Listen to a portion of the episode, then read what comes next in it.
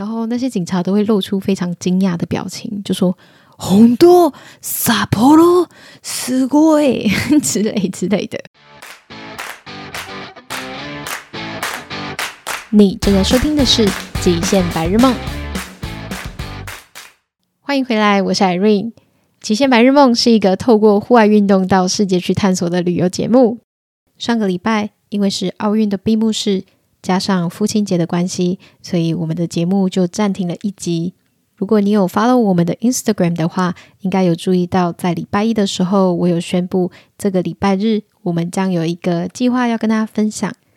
那延续这个计划，就让我想到了去年四月开始在日本的公路旅行的回忆。那我们就先来说说这个计划好了。这个计划的名称呢，叫做 Be Outer 导游计划。大家应该可以不难猜到，这个计划就是关于环岛旅行。我将要把车子改造成行动录音室，去拜访台湾许多热爱户外运动的户外人，邀请他们来到我的行动录音室接受采访，再跟着这些户外朋友们，透过他们喜欢的户外运动，跟他们一起去认识台湾。这个点子呢，其实是来自 PO 一个 NGO。喜欢滑雪的人应该都知道，就是他们称雪也称为 POW。这个 NGO 的全名呢，其实是 Protect Our Winter，是由一群非常热爱滑雪的人所组成的非营利组织。他们主旨呢是希望可以让更多人了解到现在全球暖化的危机。所以，如果你想想，你本身是一个很热爱滑雪的人，如果之后全球暖化，有可能冬天就会消失了。我记得在二零一九年的时候，我有注意到他们有一个新的 campaign，就是一个活动，他希望大家可以 travel local。当时许多我在关注的滑雪高手，他们都在他们的 Instagram 上面跟大家讲说，应该要留在自己的国家做 backcountry ski，就是去探索自己国家的雪场，而不用飞得很远。因为飞机它会造成很多的碳足迹，那他们希望可以透过这样子的方式去宣导大家应该要在在地旅行。这场 Be Outer 的导游计划，我将要预计分别透过影像、录音还有文字记录的方式，把它放在我们的 YouTube、Podcast，还有出版成书，让大家都可以一起跟着我和我的户外朋友们一起透过户外运动去游台湾。其实从节目开播一直到现在，我也因为这个节目认识了许多在台湾的户外朋友。他们就透过这个节目，然后跟我分享他们在台湾的哪里，然后有从事哪一些户外运动。因为在嗯、出国之前，我对于台湾认识。非常的少。每次当我国外的户外朋友们问起我说台湾有什么好玩的话，其实我也说不太出来。所以，嗯、在这一次的旅行之中，我也希望可以把这个书变成了英文，那可以去分享给我的国外朋友们，让他们知道台湾有多好玩。所以啦，如果你很喜欢某一种户外运动，然后在台湾有你最喜欢的私房景点，想要跟我们分享，都欢迎你可以透过我们的 IG 私讯我，或者是来信。用各种方式都可以跟我说，那我也非常期待可以跟着你们一起出去玩，其实就是想要当个屁虫啦。那说到公路旅行呢，其实就让我想到了去年四月开始，我在日本买了一台二手车，而且嗯，独自从日本的二世谷一路开开开开到了南边的四国。我先介绍一下当下的时空背景好了。如果你是有打算到日本去打工度假的人，这接下来的这一段对你来说会非常的有帮助，因为我要先跟大家介绍一下在日本滑雪场打工度假，然后一直到日本买车二手车的经过。首先呢，在二零一九年的时候，我就很想要去学滑雪。那我一位非常喜欢滑雪的外国朋友告诉我，在日本的一个滑雪小镇叫做二世谷 Niseko 这个地方，它的雪非常的有名。其实当时我的英文还不错。但是我的日文非常的不好，嗯，我那时候一抽中打工度假的时候，我就直接飞到了札幌去，在当地投履历。那那时候其实已经有点晚了，因为大部分的滑雪场，他们其实在现在这个时候，就是七八月的时候，他们就已经开始在征人了。所以，如果你今年想要到日本去滑雪场工作的话，你现在就应该要先搜寻脸书上的社团。呃，如果你是想要在 Niseko 的话呢，我建议你搜寻 Niseko Winter Staff 这个社团，因为它里面现在可能就有已经有很多就是他们在真人的讯息了。可是呢，当时我是十二月的时候才抽到我的打工度假签证，所以我还算蛮幸运的，就是那时候刚好我工作的那一间公司他们有释出名额。那我那时候工作的地方呢，叫做 Niseko Sports。他们也是一个装备租借的公司，而且我非常的推荐他们。所以，呃，基本上他们的福利就是有还蛮不错的薪水，然后蛮弹性的工时，然后他们还有提供免费的雪票。除此之外，最棒的就是，就算你什么装备都没有，你都可以直接在店里面借。所以那时候其实我真的什么雪具啊、装备都没有，我就都先借店里面的。我觉得这样蛮好的，因为一方面来说，在你还是一个菜鸟的时候，其实你也不知道什么适合你，或者是我连我想要滑单板还是双板我都还不确定。可是我可以全部都试。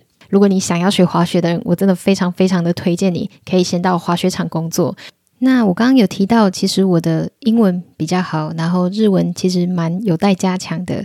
可是，在那边的工作，其实那个 ski town，它大部分的客人都是外国的人，然后我们的同事们也都是来自澳洲。加拿大或者是法国，就是国外的同事，所以基本上你的英文能力要比你的日文能力还要更好。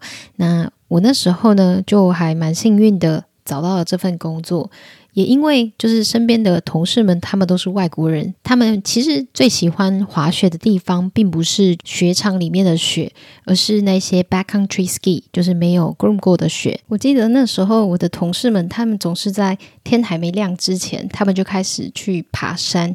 等到天亮了之后，他们到达了山顶，再一路往下滑，滑到了山顶下。那通常他们也会找一个地方，那边有天然的温泉，他们就先泡一泡温泉，之后再开始上班。我觉得是一个还蛮酷的 lifestyle。可是因为那时候我就是一个菜鸟，所以我都没有跟着他们一起去，实在是有点可惜。那就是因为他们常常会到那些公共公。公共交通工具很难到达的地方，所以他们都会需要买一台二手车。好消息是在日本买车的话，其实还蛮便宜的。比如说，我那时候买的那一台二手车才台币三万块，也就是十万日币。那我相信大家应该还记得，就是在二零一九的年底，刚好是新冠病毒爆发的那个时候。一开始其实大家都蛮不以为意的，直到去年的二月，就是开始疫情变得非常的不一发不可收拾的时候，那时候全日本疫情最严重的就是北海道了。所以我那个时候也是每一天的政策都在改变。然后我就记得那个时候超级混乱的，因为有很多的国境，他们都可能就是要马上关掉他们的 border，就是国境要关起来了。所以我的同事们他们都很紧张，然后开始疯狂的买机票。那本来非常多人的一个 ski town，因为都是外国人嘛，瞬间就人去楼空，变成一个鬼城这样子。当时我们的公司就给我们两个选择，一个就是你可以留下来继续工作。那另一个呢，就是你可以就是结束你的工作，然后回到你的国家。所以那时候我记得就走了一半的人。当下呢，因为我觉得日本打工度假或是任何一个打工度假，其实你一辈子就只能申请一次，所以我实在不想要，就是因为这样就放弃了我的机会。所以呃，我就留下来继续工作。老实说，我觉得还蛮幸运的。因为后来其实基本上都没有什么客人，所以我们每一天工作的时候，哦，我们的店长就说：“哦，你要不要去一个 ski break？”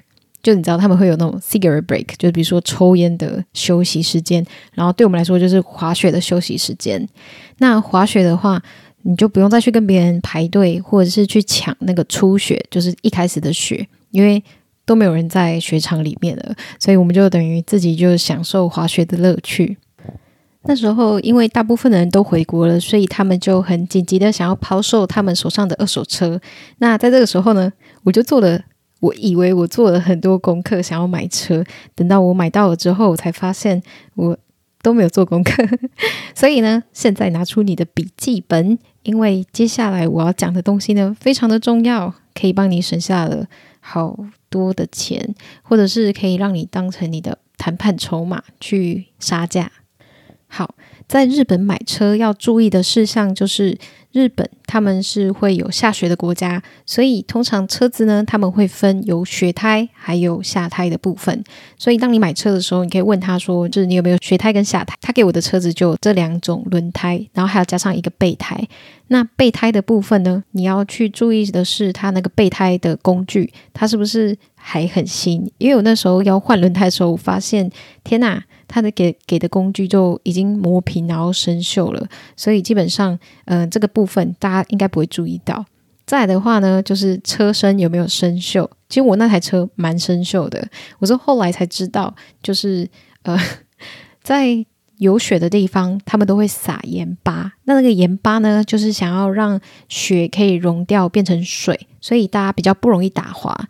但是这些盐巴就有可能会造成你的车身很容易的去腐蚀。说到腐蚀，我昨天去海边玩的时候，把我的手机丢到海水里去，因为我以为防水，结果我现在手机也白了，好蠢哦。然后再来的话呢，就是你的引擎盖你要检查的部分，就是你要检查它的车子有没有换油。那油的颜色，你就去看它有没有透明的黄色，然后不用加到呃，不用那个油，你可以它有一个像是指环的东西，你把它拉出来。然后你就会看到里面油的颜色，如果是很黑的，就表示你整个油都要换掉。再来就是它的电池有没有换？我那时候买的时候，他有跟我讲说电池刚换的，因为你一定不希望就是你知道开车开到一半，然后车子的电池就抛锚了。然后我那时候还有一件事情，我真的是什么都没注意到诶，那个时候。我后来交车了之后，我才发现我的车子很老，老到就是它没有遥控器的开门的东西，然后它打档的方式也不一样，是用呃它的档在那个方向盘上面，然后它的手刹车是用脚刹车，是不是？What the fuck？我那时候真的是想说什么东西呀、而且你一定要试开你的车子，你可以想象。我当初根本没有试开我的车子嘛，我就是开开开开开，然后发现天啊，我的车子怎么越来越大声了？然后我才去给那个车厂的人去修我的车子。那个时候才发现，其实我的排烟管的地方已经破洞了。那他还要帮我焊接，其实他是叫我换全部的啊。可是如果要换掉的话，那个钱比我买一台新的，呃，比我比我买这台二手车的价格还贵，所以。如果你要买车的时候，你也要 趴下来看看它车底有没有被焊接过，因为你也不知道这个焊接可以撑多久。再来的话呢，就是你要试试看你的方向盘好不好转。然后每当车子超过了十万公里的时候，其实它应该就要换你的轮轴的皮带。这个东西呢，很好笑的是，我其实根本不知道，我是在嗯。大概是我要卖掉我的车子的时候，然后有人问了我这个问题，我才知道要去检查这件事情。虽然我开了蛮久又蛮远，都没有太大问题，可是你可以因为这个原因，有人跟你杀很多的价，因为这个要换也是不便宜。最后呢，就是缴税的部分，他们有两种税，一个是呃。你知道牌照税，它是一年缴一次，然后是在日本的每年四月的时候要缴这个税，所以很多人会希望在四月之前就把他们的汽车脱手。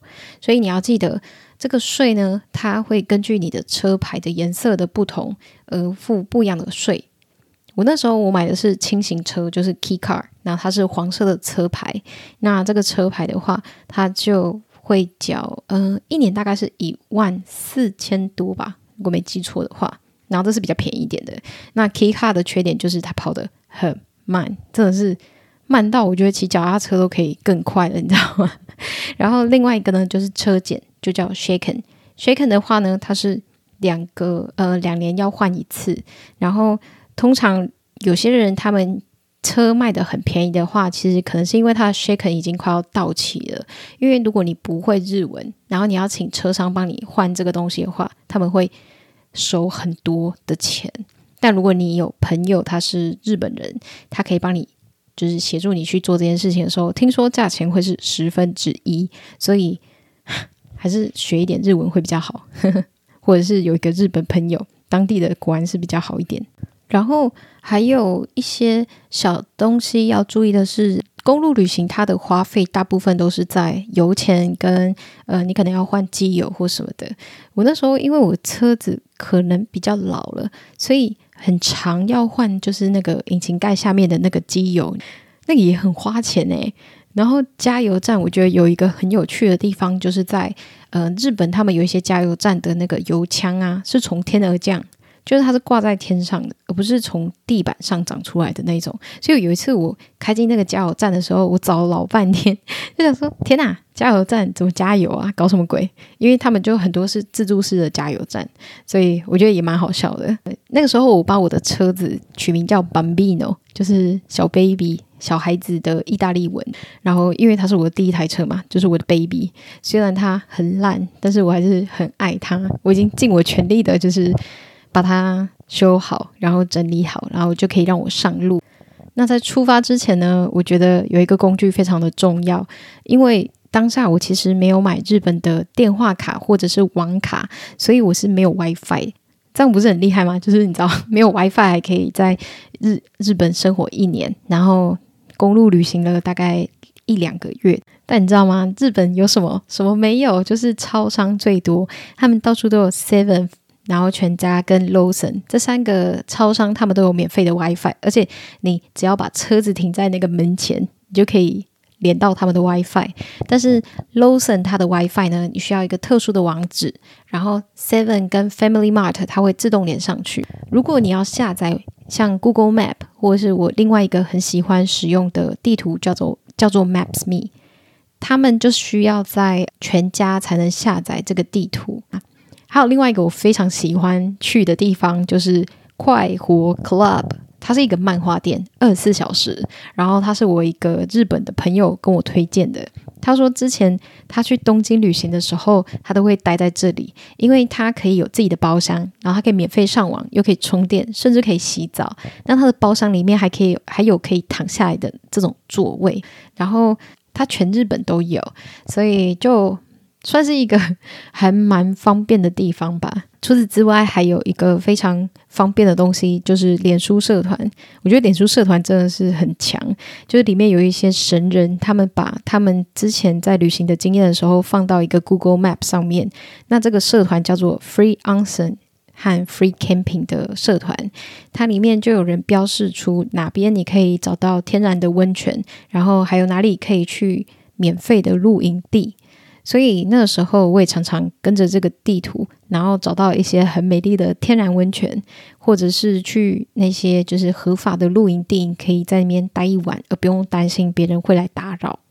然后就是不能不介绍的大众澡堂。你知道在日本为什么我会说它是公路旅行天堂的原因，就是因为你的公路旅行，就算你的车子里面。没有洗澡的地方，你还是可以每天干干净净的上路，因为他们的大众澡堂，即便是在封城的疫情期间，还是有开。因为那时候我听说日本人他们相信，就是大众澡堂里面的那个高温是可以杀死细菌的，所以呃，基本上大众澡堂还是开放的，只是。那时候我们有去到一些比较偏，就是我有去到一些比较偏远的小乡镇，他们反而就不太敢让外来人去到他们那边洗澡了。这个就是有一点差别，可是还是有开的。好啦，那我在前置作业这边都已经讲的差不多了，那我就可以开始，终于分享我的这段旅程了。我先从就是北海道的二世谷一路往南开，那对我来说非常印象深刻的第一晚，就是因为它的天气真的非常的冷。那那时候我幸好在卖我车的人，他有给了我很多的暖暖包，所以其实我就在第一晚的时候把很多的暖暖包都打开，然后粘在我的身上，再加上要盖很多层的衣服，就是我。把我所有的衣服都穿在身上了，还是觉得非常的冷，因为外面都在下雪嘛。然后我必须要在睡前的时候要煮水，有点像是开暖气的这种概念，让就是 不太就是你知道车子里面都是水蒸气喽，但是就是为了要让自己可以睡着。可是我记得我那一晚还是发抖的要命。后来我就到了韩馆，那在韩馆那边呢，我就买了渡轮的船，那渡轮的船票。然后包含我的车子一起运到了日本的本岛。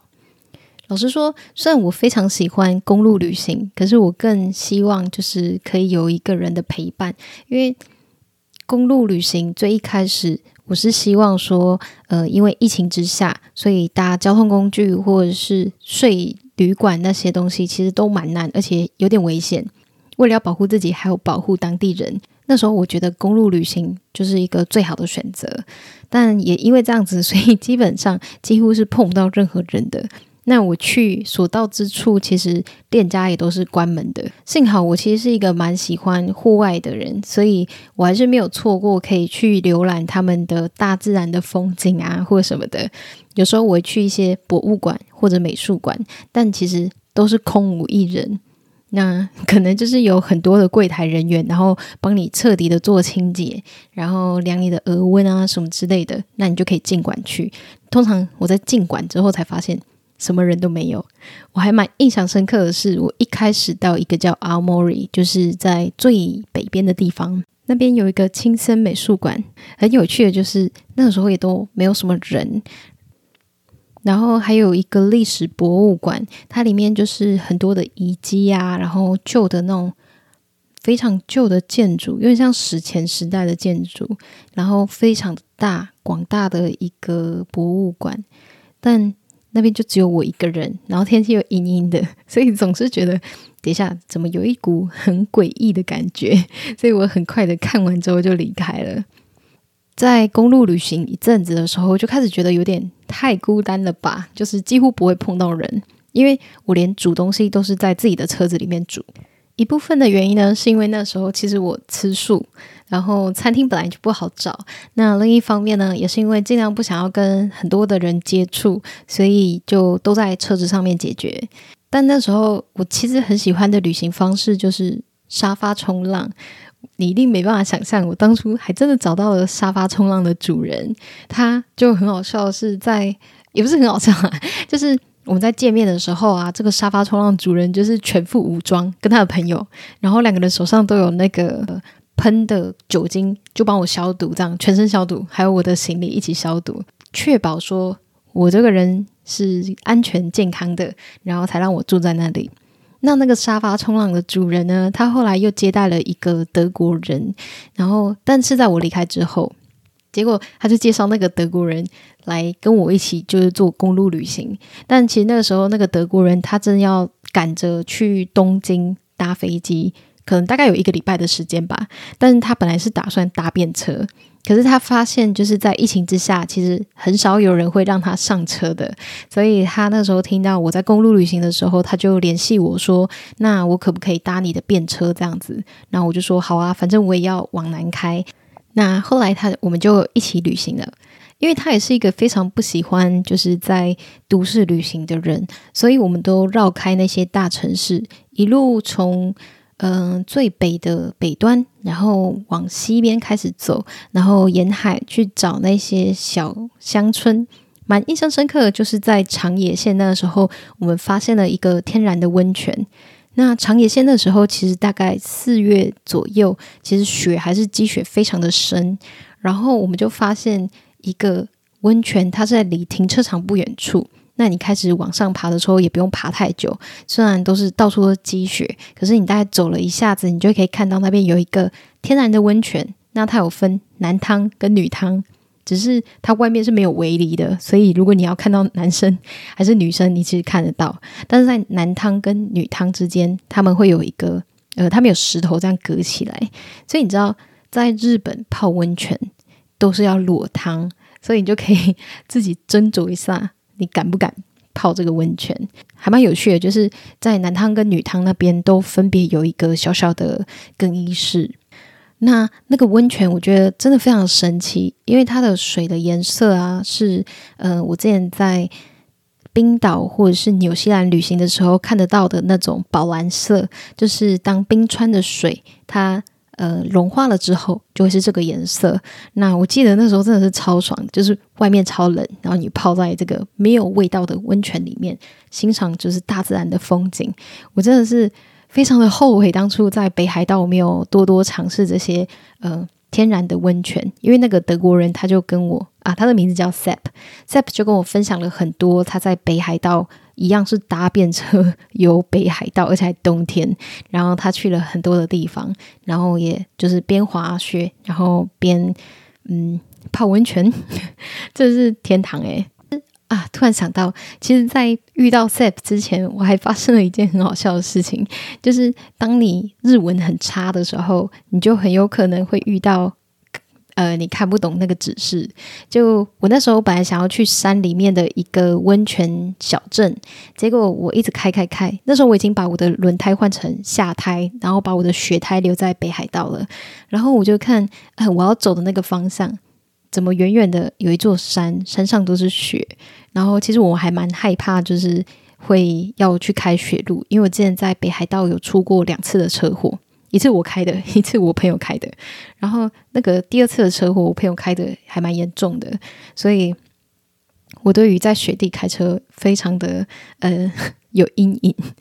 我就看沿路上那个指标，就说在几点几公里处这边，因为雪况的关系，所以。道路是封闭的，但我就继续开开开，然后我越开深山就越不对劲，就两旁开始都有雪，然后雪又越来越深，我就开始很紧张啦。但那时候我想说，我都已经开了四个多小时，我要是现在就回头的话，那不就前功尽弃了？我就一直跟自己讲说，加油加油，还是要开下去，就开慢一点。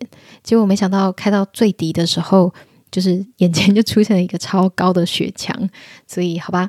那沿路的那个指示就是在跟我说，你接下来要去的那条路其实已经不通了。其实我看到那个雪墙的时候，我有点就是松一口气，因为我就终于有个理由可以说服我自己说，好吧，你已经尽力了，那我们现在就回头吧。